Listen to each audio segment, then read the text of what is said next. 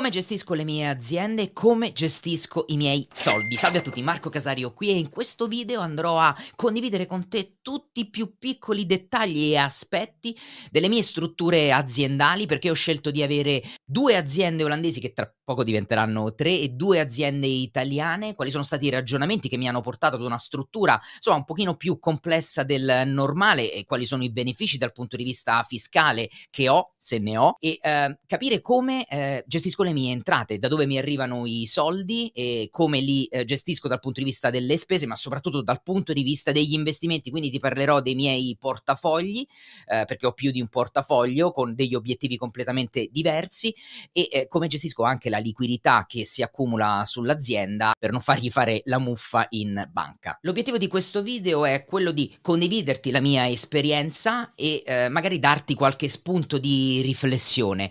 Anche io a mia volta rimango in attesa di vostri eventuali commenti, mettetemeli qui sotto, magari c'è qualche commercialista esperto che mi potrà dire come meglio ottimizzare eh, la mia situazione, che insomma spero sia piuttosto ottimizzata, perciò vi lascio allo spiegazzone eh, che è molto pratico, non vi preoccupate, e iscrivetevi al canale e lasciatemi un like, ci vediamo prestissimo, vai con lo spiegazzone. Quindi, la situazione attuale è che adesso ho una azienda che è una holding, ok?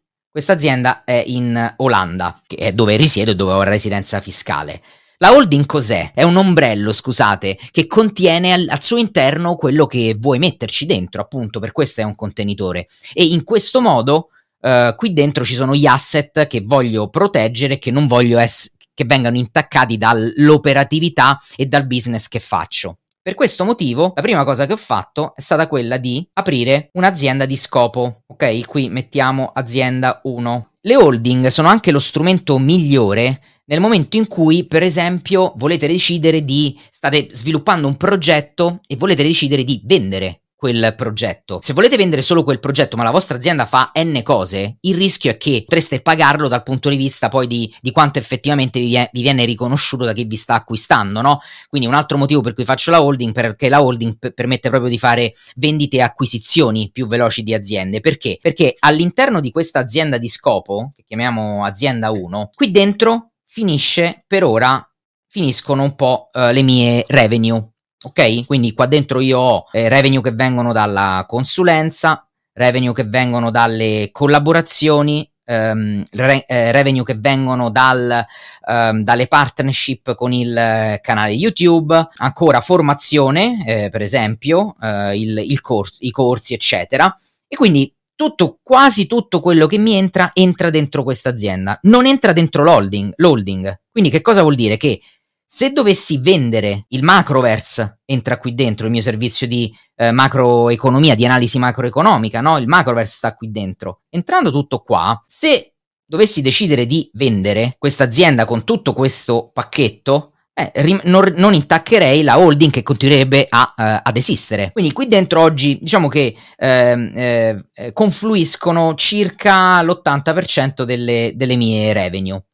Non solo, questa azienda è eh, compartecipata con un'azienda, um, eh, un SRL, un'azienda italiana che fa business. Questa azienda qui è l'azienda che gestisce tutta la parte di quantitative um, trading, quindi qui c'è la QTA, la Quant Trader Academy, qui c'è Valuta Vision, diciamo la chiamiamo SRL 1. La mia azienda olandese è partecipata al 60% a questa azienda. Tra mm, circa una decina di giorni, quindi è notizia fresca, entrerà in partecipazione ancora con un'altra SRL, quindi con un'altra azienda di eh, scopo. SRL2 chiamiamola e ancora non vi posso dire che cosa ci sarà qui dentro ma l'azienda parteciperà al 33% quindi di nuovo la mia holding contiene l'azienda 1 l'azienda 1 ha lo, circa l'80% delle entrate e partecipa al 60% ad un'azienda SRL italiana e al 33% ad un'altra azienda SRL eh, italiana. Dovrò fare un'altra modifica che sto ritardando in realtà, semplicemente cercando di capire alcune cose. Sapete, quest'anno ve l'ho detto, è un anno pieno di cambiamenti, ma Quantest che è eh, l'applicazione quantitativa, quella con i portafogli che usano l'intelligenza artificiale, quella che ehm, permette di fare analisi macroeconomiche, ti fornisce il, gli asset, i temi, i sottostanti e i settori che offrono dei vantaggi statistici in, questo, in, quel, in un preciso momento storico. Sto pensando a questa azienda di metterla, eh, scorporarla da, da, dall'azienda 1 e crearci un'altra azienda. Perché come vi ho detto ragazzi, quest'anno è mia intenzione mettere anima e corpo, ancora più di quello che ho fatto nei primi due anni, perché Contest ormai ha due anni, mettere anima e corpo dentro questo progetto che ritengo abbia enorme potenzialità. E quindi farlo crescere sempre di più, ehm, espanderlo dal punto di vista delle funzionalità, rispondere sempre di più alle esigenze di chi lo utilizza, eh, perché abbiamo eh, migliaia di iscritti a questa applicazione quindi è un'applicazione che vediamo ehm, che già sta venendo, eh, sta, uh, ehm, venendo utilizzata, uh, ma mm, necessariamente dobbiamo migliorarla. Visto che questa azienda può vivere di vita propria e crescere ancora di più e magari un giorno eh, accedere a dei finanziamenti eh, privati o di altra natura e quindi potrebbe prendere dei finanziamenti, sto, deve necessariamente vivere eh, all'interno di un'altra azienda. Quindi questa è un po' la struttura. Ovviamente questa struttura, ragazzi, ha dei costi, eh, non viene gratuitamente, però eh, ritengo sia la, sc- la struttura eh, migliore perché innanzitutto ehm, questa holding qua mi permette di proteggere eh, qualsiasi cosa, quindi qualsiasi acco- cosa accada all'azienda 1, all'azienda 2, all'SRL italiana o all'SRL 2, quello che sta dentro la holding rimane eh, protetto. La holding mi permette per esempio anche di acquisire, immaginate che a un certo punto un giorno voglio acquisire un'azienda, eh, perché fa qualcosa che mi piace e potrebbe essere congeniale al mio business, lo posso fare attraverso la holding. E poi dalla holding magari la posso passare eh, ad una di queste aziende. Quindi è veramente lo strumento migliore. Anche se ha dei costi, credo che i costi siano giustificati dai benefici che ne traggo. In tutto questo schema che vi ho fatto vedere, io non è che posso usare per la mia sopravvivenza posso usare i soldi del, dell'azienda. Con i soldi dell'azienda sì, posso coprire alcune spese quando, che ne so, mi muovo e viaggio in Italia, settimana prossima sarò a Milano uh, per uh, questioni di lavoro, la mia azienda può pagare il biglietto e le spese a Milano, quindi è qualcosa che non devo pagare io. Delle spese di rappresentanza, se porto fuori a cena dei uh, clienti eh, e spese di altra natura, sapete insomma come funziona, quindi il, il cellulare, l'abbonamento al cellulare me lo paga l'azienda, se devo comprare un nuovo computer me lo paga l'azienda perché quella roba la uso per il mio lavoro. Quindi sono tutti costi che non impattano sulle mie finanze personali, ma non è che posso andare a fare la spesa per casa con la carta di credito dell'azienda. Per questo motivo io vengo pagato dalla mia azienda, in particolare vengo pagato e quindi sono un dipendente a tutti gli effetti dipendente a tutti gli effetti dalla mia azienda. Quindi a me entrano eh, dei, dei, soldi. Questi soldi, se ve lo ricordate, dovreste già eh, saperlo quanti eh, quanti sono. Questo ragazzi è il mio file di entrate 2023. Questo è lo stipendio che mi do, mi faccio pagare dalla mia azienda. Ok, 4.600 euro è stata la media, quindi diciamo questo è il netto, eh, ragazzi, alla mia azienda costa di più, uh, questo però è il netto, quindi 56.349 euro è quello che ho preso solo dalla mia azienda eh, in un anno come dipendente. Da qui che cosa faccio poi? Gestisco il mio bilancio, quindi da qui devo togliere le mie spese, eh, devo, ci tolgo i miei risparmi, eccetera. Quest'anno, per esempio, lo sapete, ehm, mi sto pagando di meno perché quest'anno mi sto pagando 2750, quindi a- avrò circa un, una revenue uh, eh, da dipendente netta di 33.000 euro rispetto ai 56.000 euro dell'anno scorso, quindi ballano, insomma, uh, ballano circa 23.000 euro di differenza, che non è poca. Allora, quest'anno ci sono due motivi per cui mi sto pagando di meno. Mi sto pagando uh, di meno perché, A, per le scelte che ho fatto nel 2024, so che il mio fatturato diminuirà perché? Perché concentrerò la maggior parte mia, del, del mio tempo e del mio focus su due progetti. Uno è Quantest, l'applicazione quantitativa, l'altra è il uh, Macroverse, il mio servizio di analisi macroeconomico. E ovviamente metterò tempo eh, lo vedete qua sul canale YouTube, eh, metterò tempo su ehm, tutti i webinar, le lezioni che faccio, gli aggiornamenti per eh, tutti i miei studenti eh, che ovviamente hanno pagato quel servizio e che continueranno ad avere quel servizio. Eh, però dirò di no, eh, ho chiuso le iscrizioni per il corso um, di trading, n- ho detto di no alle consulenze, quindi mi sto portando una o due consulenze per il 2024 esterne, le altre dirò tutte di no, proprio perché voglio focalizzare la mia attenzione. Ma questo vuol dire rinunciare a una fetta del, del, revenue ed è sempre una decisione molto difficile, ragazzi. Che cosa vuole fare l'imprenditore? Cercare di guadagnare sempre di più, di far crescere sempre di più la sua azienda, anno dopo anno. Decidere invece il, il contrario è ovviamente prendersi un rischio perché quest'anno stimo di avere circa il 50% in meno di revenue, almeno il 50% in meno di revenue, e quindi la prima cosa che mi, mi sono detto è, ok, devo limitare i costi. Limitare i costi vuol dire anche limitare il mio costo. Quindi quello sarà il mio stipendio quest'anno, eh, proprio quest'anno che sapete uno dei miei obiettivi personali di finanza personale è quello proprio di aumentare anche i risparmi che faccio. No? Per ritornare al nostro schemino, eh, dipendenti, soldi, prendo i soldi, lo, lo stipendio mensile, poi quello che posso fare io è anche pagarmi un dividendo, quindi posso anche decidere, esattamente come ha deciso Meta, quello che posso decidere di fare è se c'è liquidità, se sono se c'è spazio per poterlo fare, a fine anno mi posso dire ok, quest'anno è andata piuttosto bene, eh, abbiamo fatturato di più, abbiamo fatto un ottimo utile, un pezzo di quest'utile me lo ridistribuisco. Eh, non l'ho fatto l'anno scorso, credo l'abbia fatto solo nel 2021, forse qualcosina anche nel 2022, l'anno scorso non l'ho fatto, non mi sono distribuito dividendi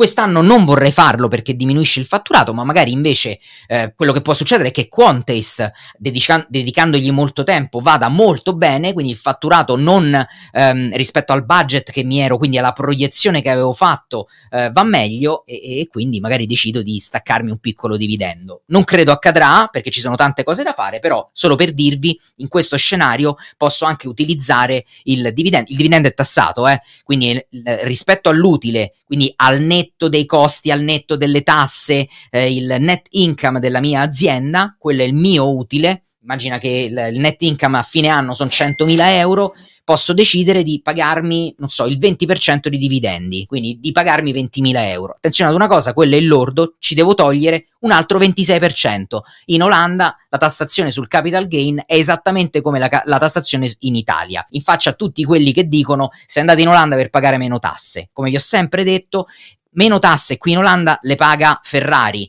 eh, le paga Campari, le, paga, le, le, pagano le mega aziende che fanno accordi col governo perché portano centinaia se non migliaia di posti di lavoro. Io che sono un poveraccio di posti di lavoro qui non ne porto perché s- lavoro solo io qua, tutte eh, le, le, persone del mio team stanno in Italia quindi non porto lavoro qua, non ho nessun tipo di agevolazione con il governo e pago le tasse che sono leggermente più basse delle tasse italiane. Però c'è anche questa opportunità del, uh, del dividendo, ok?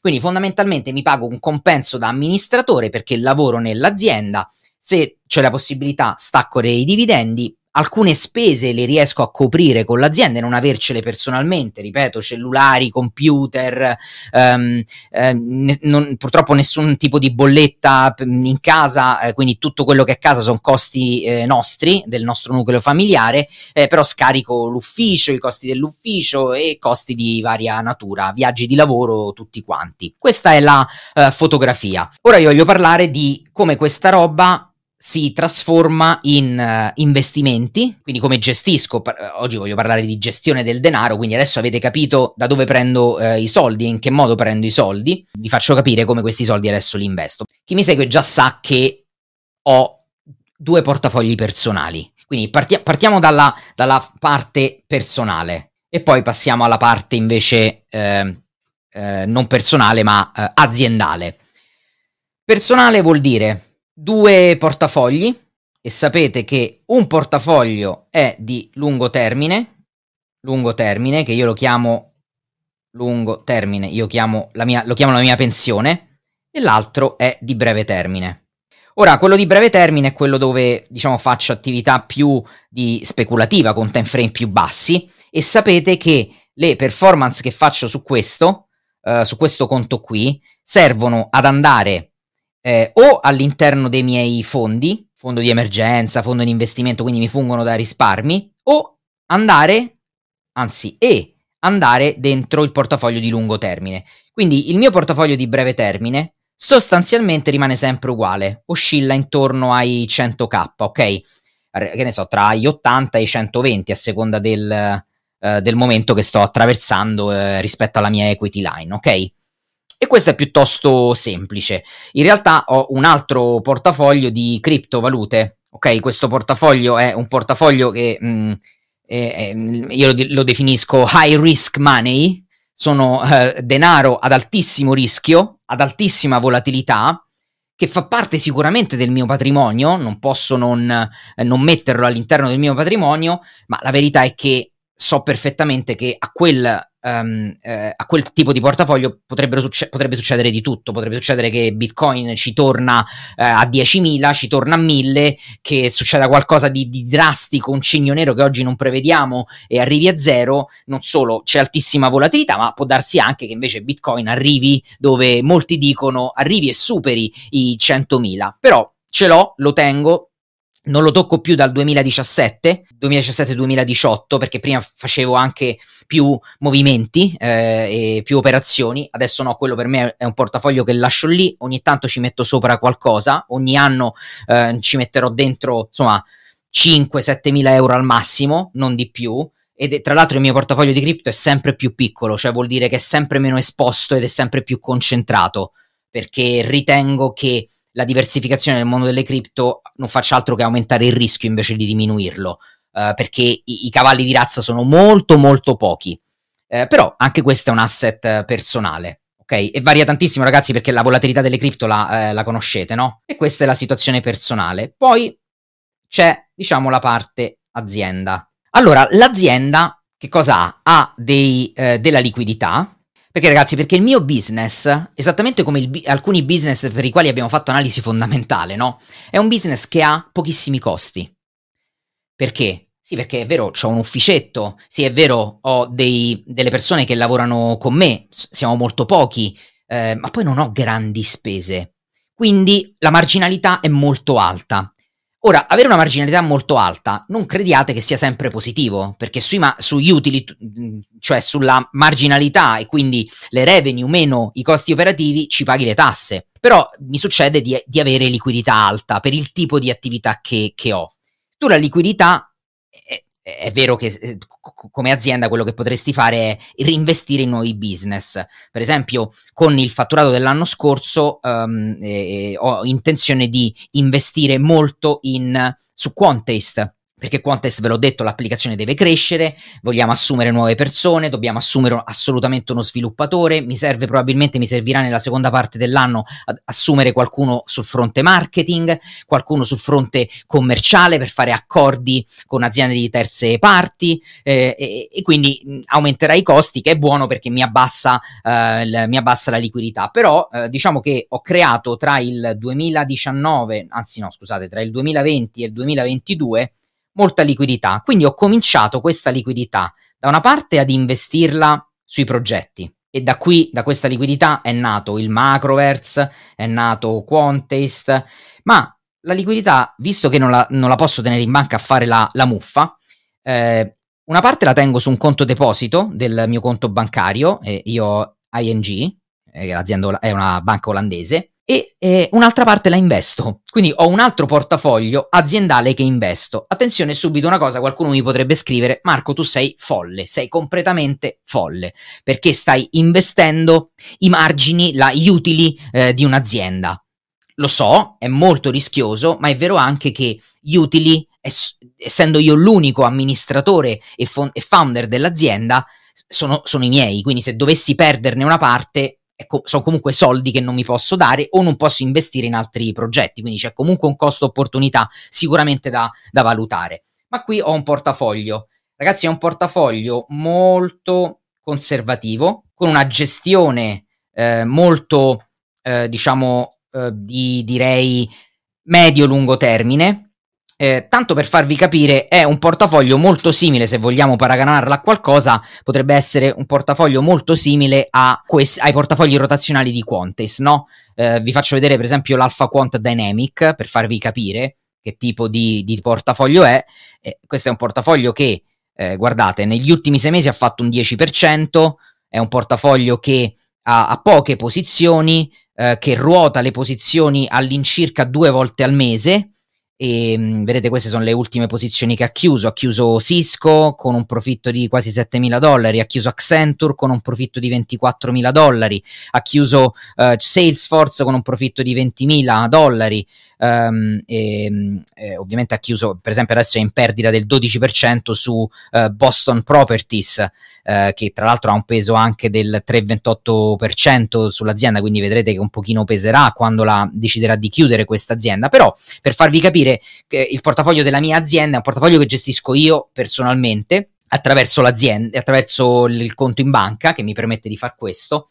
Molto conservativo, uh, guardate, proprio prima di iniziare la diretta ho guardato adesso quanto stava, stavo facendo e ho chiuso il 2023 con un... non mi ricordo più, perché forse ho visto il 2024. Uh, eh, allora, ho chiuso il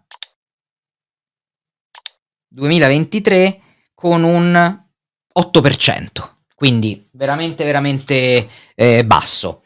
Eh, però è grande il capitale, eh, quindi un 8% comunque va bene, comunque quelli sono soldi che avrei eh, ri- fatto rimanere fermi eh, sulla, eh, sulla mia azienda, all'interno della mia azienda, ok?